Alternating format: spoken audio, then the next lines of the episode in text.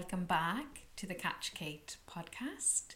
This week we are on episode 9 and we are going to be delving into the amazing and beautiful Costa Rica. This country, like, it's like a leader at the forefront of sustainable practices. It is absolutely phenomenal in how it manages its biodiversity within country and how they live amidst nature. They have a saying called pura vida, pure life, and even the locals say this to each other, and they just have such a harmonious lifestyle with nature and they respect nature and they know how important it is. So that's just a little uh, intro to Costa Rica and we'll also look at some of the locations that I visited, the adventures. Um, I mentioned last week that I had been in a camper van from Nicaragua. So, this is how I entered into Costa Rica. So, I'll tell you a bit about that and sleeping in random jungles. Quite fun. And of course, the biodiversity. We'll put some emphasis on that for sure. One thing I would like to say before I start um, because this morning I woke up and I had a ping on my Patreon app and a new Patreon has joined, Alicia. So I just want to say thank you, thank you for joining and your contribution is so valued. So thank you, welcome, and let's get going on our adventure. So Costa Rica was somewhere I had dreamed about for a long time. I had heard so much about it. It actually covers 6% of biodiversity globally. And you can imagine it is a small country when you think about like how much biodiversity it houses. And I regularly actually practice yoga and one of the girls uh, Boho Beautiful, if any of you practice yoga, she's amazing. She goes around the world and films in these exotic locations, well, in the snow as well. And I remember doing her yoga practices in Costa Rica, and I was like, oh my god, like this place, I have to go there. Tropical rainforests, mangroves, you know, they've the Pacific Ocean, they've the Caribbean Ocean, they've lowlands, highlands, um, different types of forests. Just, it's just so, so exotic and rich. And when you go there, there is an endless supply of beauty, and you will be just mesmerized by the flora and fauna that you'll find when you're walking the trails, along the beaches, in the forests. It's just amazing.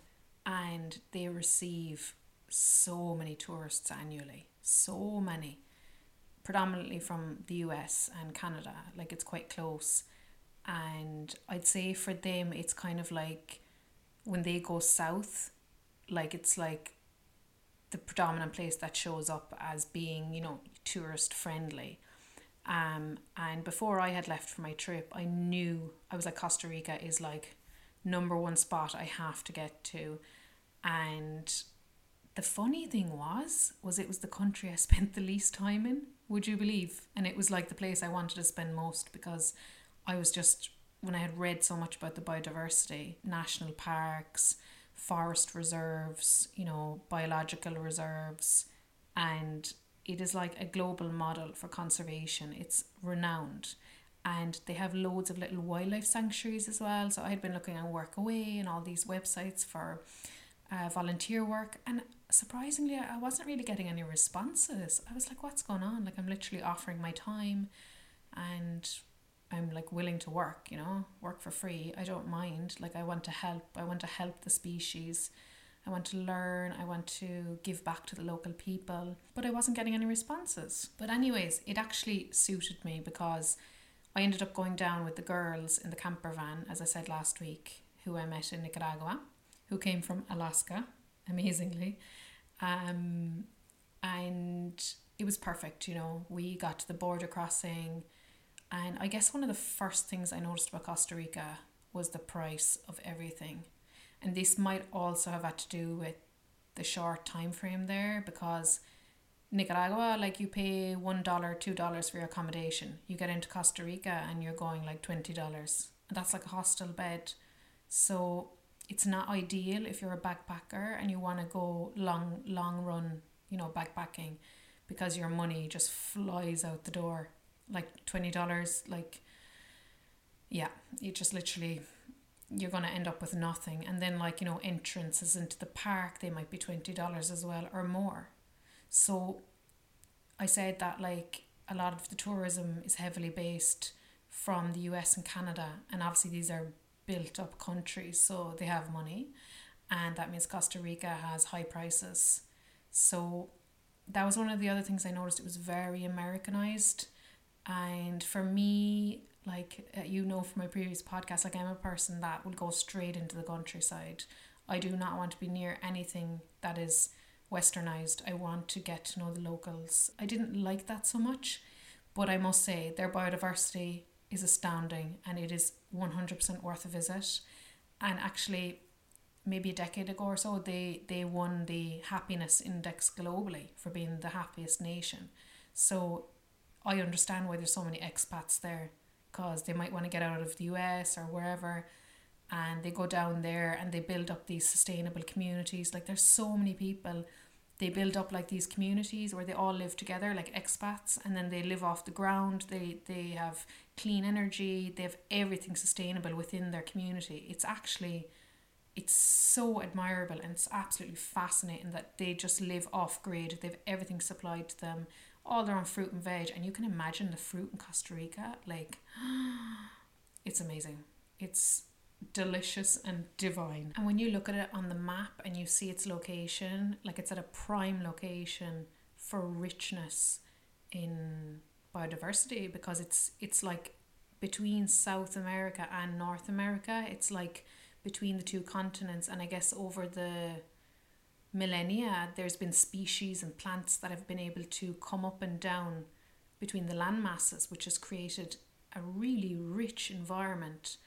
And as well, I suppose the location between the Pacific coast and the Caribbean coast, and then all the mountains, which give rise to like microclimates. And yeah, it's just, it's a country. If you're, well, I presume if you're listening to this podcast, you love nature. If you really appreciate nature, this is a hotspot for nature enthusiasts. So, first off, we visited the Monteverde cloud forest, and this is kind of at the northern part of the country. And as I said, we had taken the camper van from Nicaragua. It was a long journey that day, and we actually stayed in like a, a kind of a jungle the first day we arrived in because we were traveling the whole day. We got to the border in the evening and we just decided we'd, we'd camp in the jungle for the night uh, before visiting like a tourist attraction the next day. So we arrived at Monteverde and it, it was so strange because you'd go from like backpacking, relaxed, maybe like with all the locals into these like major tourist attractions and it's like, oh, there's people that are kind of like me. Like it was it was almost like a cultural shock every time for me because I'd go into really remote places and, and become like the locals and then I'd go back in and, and realize the Western culture was right in front of my face and it was a bit strange sometimes because it was like my identity. I was questioning my identity. I was like, oh, like I feel really different to these people now.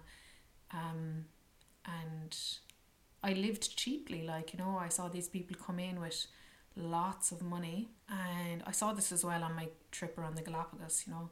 I did it by myself. I paid for boats around the islands and then you have people coming in paying thousands on cruises. And you know it, it's just it's fascinating to see how people travel because somebody could spend like oh my god they could spend like you know 10 grand or something in, in a couple of weeks. Whereas like that would last me you know year.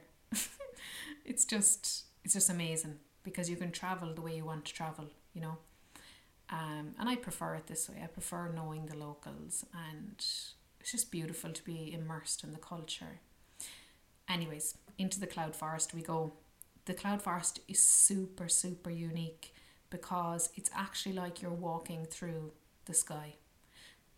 Yeah, imagine that. Kind of funny it's called a cloud forest because basically the clouds are so low hanging.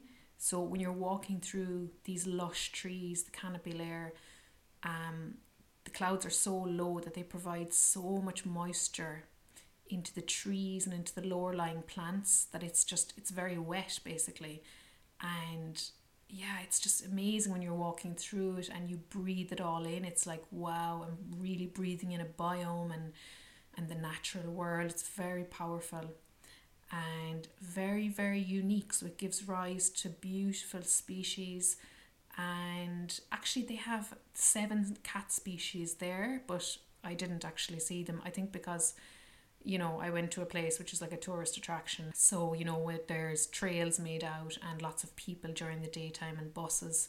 Perhaps, you know, these the species like like cats especially. We all know what cats are like. They really like to be relaxed and in their own place and not be disturbed. So that's probably why. But yeah, they also have loads of butterflies and birds. Oh my god, so many bird species, toucans and just beautiful. So, as I said, there's loads of reserves in Costa Rica. Um, there's two other reserves within that, and there was one called Bosque Eterno de los Niños, I think, and it was like basically the eternal forest of the children. And you could actually go and you could stay the night there amidst the beautiful wildlife and what you pay is what you're giving back into the environment. So they actually use the money back into the conservation programs that they run there, which is amazing. Um, so I would definitely advise that if you go on travel in the future or you're thinking about destinations, think about eco travel. And this is actually what 80% of tourists do in Costa Rica. It's eco travel so um, that's kind of initially why I wanted to go to Costa Rica because I didn't want to just travel just for travel. You know, I really wanted to give back to the environment and the, the planet, really, you know. So after Monteverde, we headed for a place called Golfito. And to be honest, we just took it day by day in the van because we didn't know how far we would get in the day regarding mileage, traffic jams, all that. So we would kind of like have places in our head that we might stop at, but then again, we really didn't know. So we found this place called Golfito. It's like actually a refuge as well for wildlife and the forestry there, very lush jungle. And I remember we parked up in this kind of old aeroplane kind of hangar area, and we were kind of like, oh, will we just stay here for the night? and you know yeah it really brings back memories to me of like you know not having access to toilets not having access to showers you know cooking food or having food made like no no kitchen kind of utensils um i mean on my trip and I'll say this again as a tip like I brought around my own utensils and my own bottle and my own flask like I always had them with me on my trip and the girls in the camper van did have um, like cooking equipment. That was really good. Um, so I could heat up my coffee in the morning, which was great because that is kind of one thing that I really needed on the trip was in the mornings just that kind of warm cup of something, you know, just to get you going. Um, because I said before, like your sleep is really disturbed. Like some people like some people said to me oh my god kate like i did couch surfing for two weeks and i'm wrecked. And i'd be like oh try that for over a year and a bit like my god. But um i'm very resilient like but now now i'm like i'm like a baby going to bed you know i work like a clockwork i'm like a bird now you know outside i wake when the birds are up i go down when the birds are up well not not really like but you know it's so important to uh, have your circadian rhythm in check. So it's amazing actually when you understand how your bodily clock works with the sun. And yeah, I think for years I probably did abandon that. And you know, when you're young as well, you just don't really care. You stay up after hours, and a lot of Latin America is like that as well. Like they'll be like, "Oh, come out tonight," and people stay up like a, a lot late at night partying and that because as well it's super hot in the day but then you might have a siesta you know um but yeah your circadian rhythm i'd say mine was definitely out of whack during the trip for sure, but now I'm very conscious of it and I try to sync in my body with nature. So it allows me to be really, yeah, just in tune and in harmony and just very balanced, you know. Something simple you can do, like I mentioned before, is grounding into the earth. Like when you arrive in a new time zone, you can go out and you can step into the soil and try and, and attempt to sync in your body with that time zone, you know. Um, our bodies are very intelligent, like super intelligent the amount of stuff they're doing for you right now to keep you alive is phenomenal.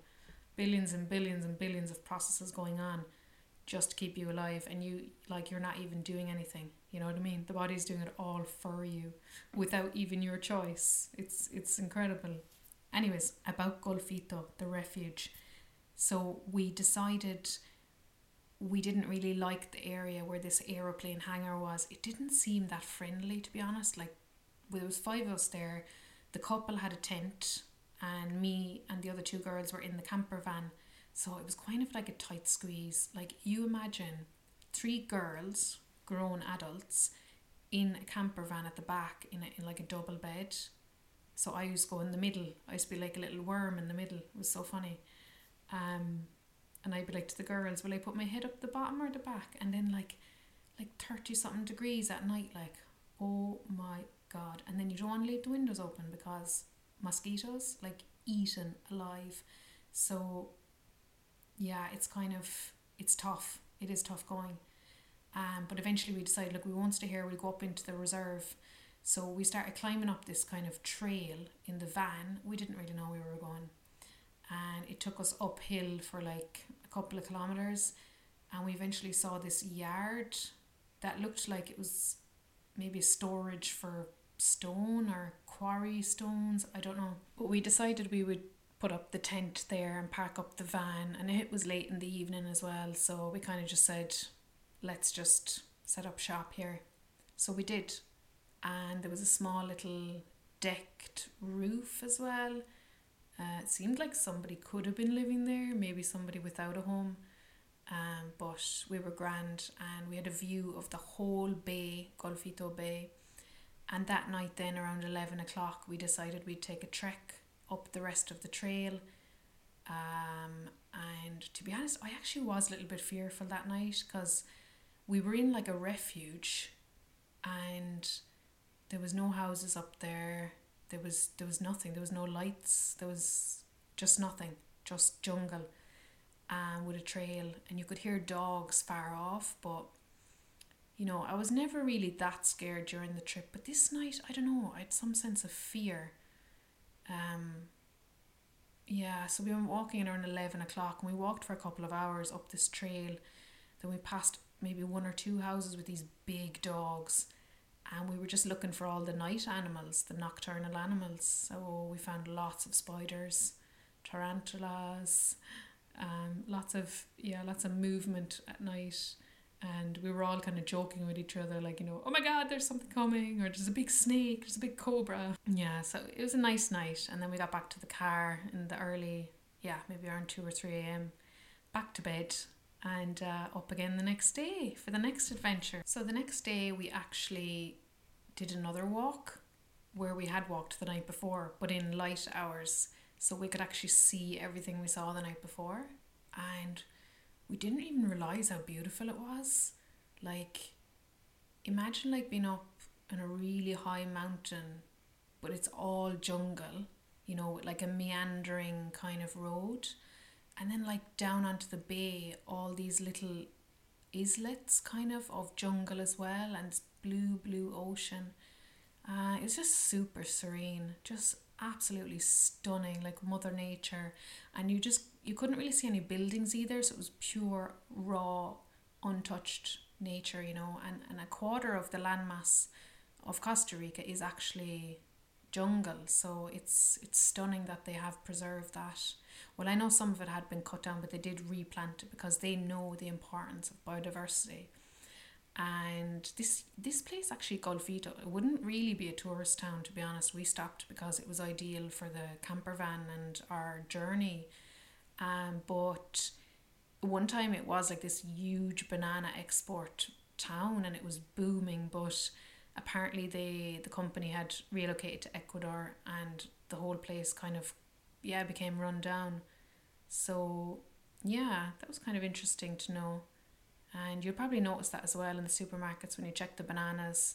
Most of them do come out of come out of Ecuador, but you might find some from Costa Rica as well. Um, cause either or Dominican Republic. These are some of the biggest banana producers in the world. Ecuador is actually the biggest. I'm pretty sure.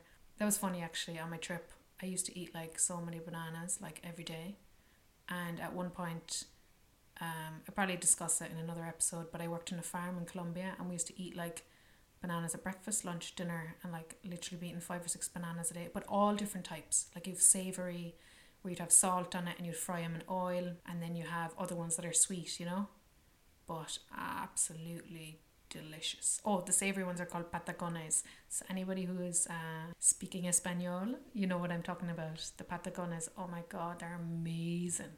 Amazing, amazing. It's so delicious. So after Golfito, we stayed in a town called Jaco in like you can imagine when we were going in the van we were keep we kept going down south. So yeah it was more south again on the coast. And it's quite a famous surfer town village town town I suppose you could call it. One big main strand and then yeah like all these surfer vibe kind of hostels and that. And we had kind of slept poorly the night before cause the cover, like the canopy cover in the forest, actually keeps it really like moist and hot. So we were all kind of like sweating in the van. So I just said to the girls, look, stay in the van tonight. The gang the gang will be inside in the, the tent, the couple, and they kind of packed up on the beach. And then I called into a local hostel and I just said, Look, how much is it for a night? And it was actually about twenty bucks. So it's it's steep, like, you know. And I was like, Oh, 20, right and uh, I kind of went ahead with it. Well, I did actually ask the guy. I was like, "Oh, could you do fifteen? Because I checked in there like close to. I'm sure it was actually close to eleven p.m. at night, and I was only going to be there like literally a few hours. And the guy was nice. I'm sure he did it for me after for fifteen. Um, but anyways, I went into the dorm room. I met these other girls from the US, two girls, and it was also another guy and his mom from the US and yeah it was kind of strange for me because it was like going from like this kind of fantasy world into reality or I don't know how to explain it. Like I'd go back and I'd meet people that were living in the real world you know? And they they I remember that night I went down to the hostel bar. It wasn't really a hostel. It was kind of very modern and actually very beautiful but like they were like, oh, what you want to drink, what you want to this, and I just said, oh, just some kind of juice, I can't remember. And they were like, oh, what are you doing here? How long are you doing? And everybody at the bar was like literally having their two week holiday for their annual leave. And I was just like, oh, yeah, I've just been on the road there for like eight months. or six or seven, I can't remember now. And they were just like, what? And then after I was like, Kate, remember, you're not meant to tell people. You know, I just kind of I was so tired that I just kind of blurted it out. And I remember at the time like I would always tell myself you're not meant to tell them the truth. You know but they seemed like you know I met some girls from Colorado. They were so lovely. And I just thought you know they're not going to rob me. So like because you know if, if somebody hears you're traveling eight months they're going to be like oh god she's got plenty of money. Like definitely let's rob her. Um but yeah, I just kind of forgot that night and I was just relaxed. So I said it out and they were like, they couldn't believe it. Like everybody at the bar was questioning me. They were like, where did you come from? Did you just walk in off the side of the road? and I was like, yeah, kind of off a van there. Um, but they couldn't believe my story that I had come all the way down Central America. My passport was robbed and all the different things that had happened to me. And oh my God, guys, the weirdest thing that night like this is kind of a scary story, but I'm going to be honest and I'll just tell you about it. In the dorm room, I used to put up kind of like I had like a sarong, but I also used to use it as kind of like a cave kind of thing, you know, where I'd sleep in my bed, but I'd put it up on the side rail. And that's a great tip for any of you who are in dorm rooms. Always do that. Just keep yourself private and like, you know, sometimes things in dorms go on that you don't want to see. So it's just nice and you don't have anybody you know, looking in on top of you. So I did that anyway. I had my I had my um, sarong up on the bed and I had a, a sheet up or whatever just to keep it private and do my journaling and all that bits.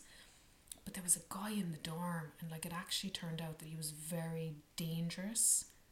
Um, he had things in the dorm room that you wouldn't want sleeping next to you. And I could hear him talking to his mom like and he was going out that night into the town. And you know as well there's like an Irish American connection. So like anytime I'd meet gang from the US they'd be so lovely to me and so curious. And they'd be like my mom's from there my sister. And do you know I actually got talking to them in the evening and then I was like hmm something didn't feel right you know? I was like something is off here. Like the guy was very unsteady very agitated and I was just observing him. Like he didn't seem well, like mentally well, you know. Um, so I just thought, okay, look, maybe he's just, you know, a bit off form.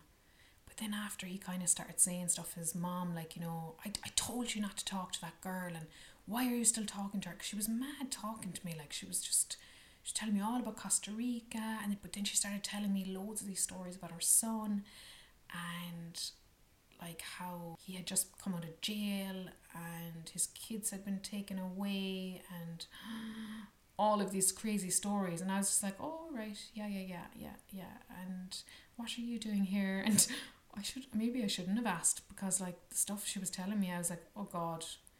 Uh, right. Uh, I think I need to leave this dorm. Um, but anyway, the guy came in and he was like, Ma'am, did you take your pills? Did you take your pills? Get into bed and stop talking to the girl. So that night, actually, that guy ended up going out and he returned in the morning into the dorm room at like 6 a.m. And immediately I woke, like, I was literally on alert. And the way he was talking in the room, I got really, really frightened. Like, he came in and he sounded like very paranoid. He was like, Where is it? Where's my package? The package is gone where is it? Where's all the money gone? Where's all the money? And like I was inside in my bed. Luckily, I had my my kind of cave built, and I was like, oh my god, like what is going on? Obviously, he'd been drunk or after something.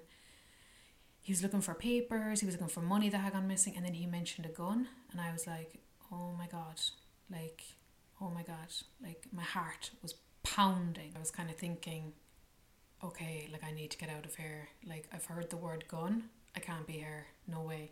So I kind of started to move a little bit in my bed and I was just like, okay, just trust, just trust. Um, so he was kind of a bit hysterical going around the room for a bit, checking lockers. And obviously I had a locker as well. I was like, oh my god. And then he was like, oh, that girl. I, I that girl, I wonder that girl.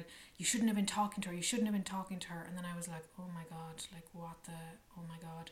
And I knew there was two other girls in the room as well. And I was like, they must be awake. Like they can't be asleep listening to this. Um, because you know, even you'd feel it in your body. Like I'm very alert when when I'm asleep. Like I'm asleep, but I'm alert to my surroundings for protection. I guess it's just animal instinct and knowing that I've always had to be like this. Um, and yeah, I was just like, oh God, I need to get out.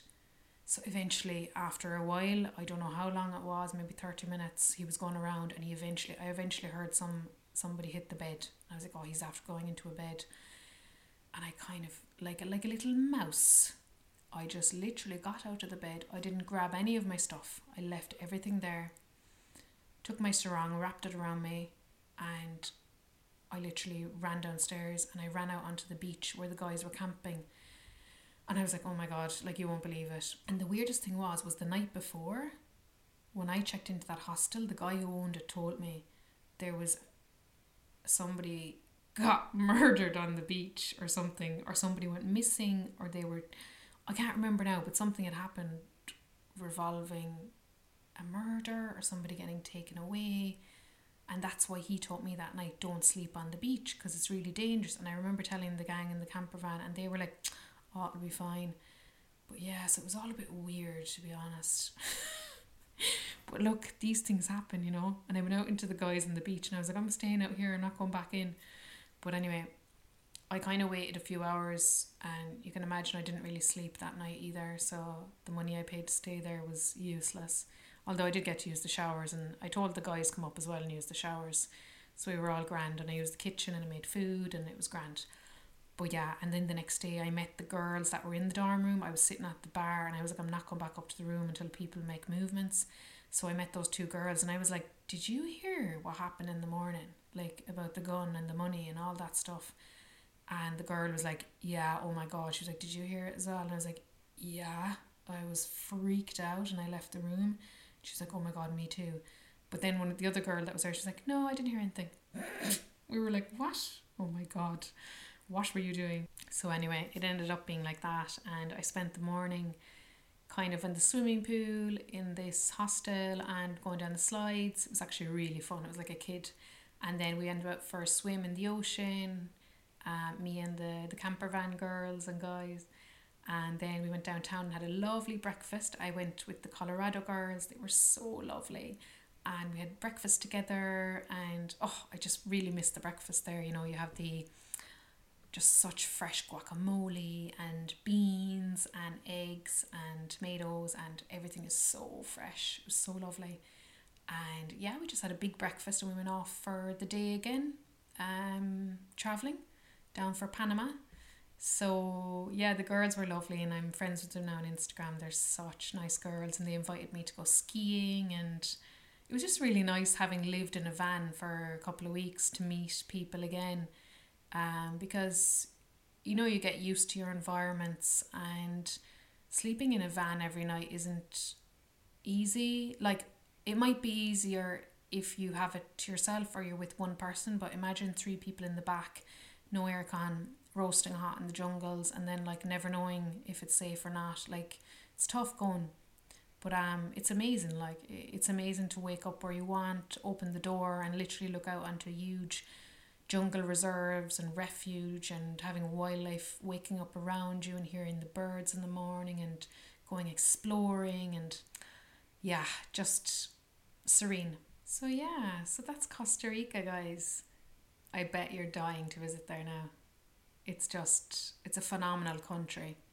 Absolutely phenomenal in terms of climate change mitigation, sustainable solutions, and like they've signed like over 45 environmental treaties globally.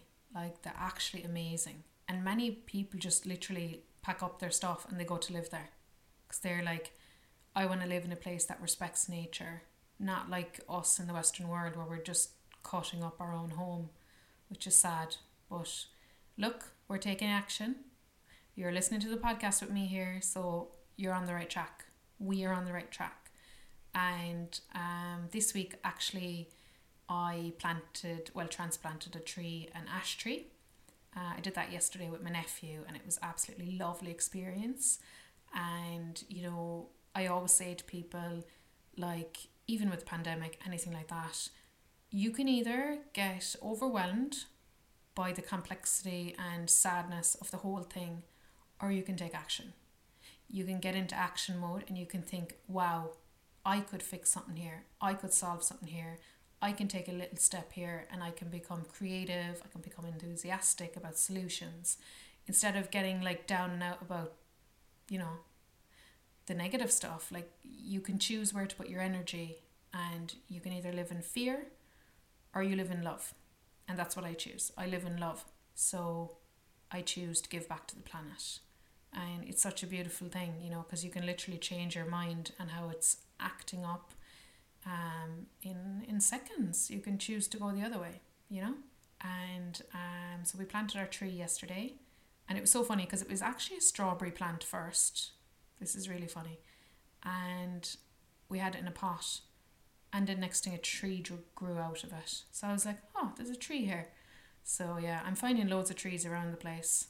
Uh, I'd say the birds are doing some planting for me um, but then I just try to put them into better areas so they're not growing up on top of a fence or you know something like that.